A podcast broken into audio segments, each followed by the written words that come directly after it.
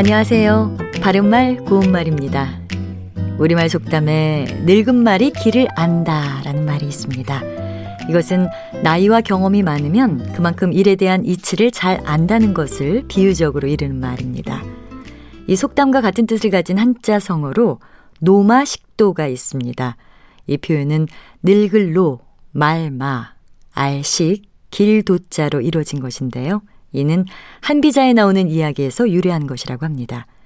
춘추시대 제나라의 환공이 봄에 고죽국에 대한 공격을 시작했지만 두 나라의 전쟁은 겨울이 돼서야 끝이 났습니다.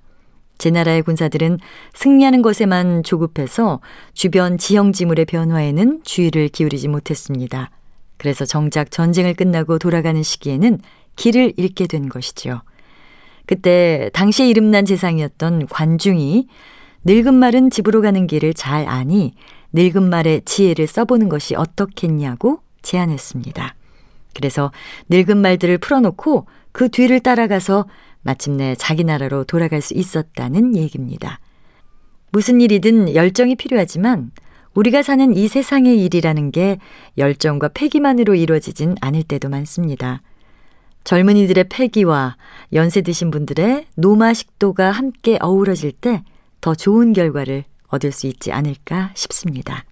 바른말 고운말 아나운서 변희영이었습니다.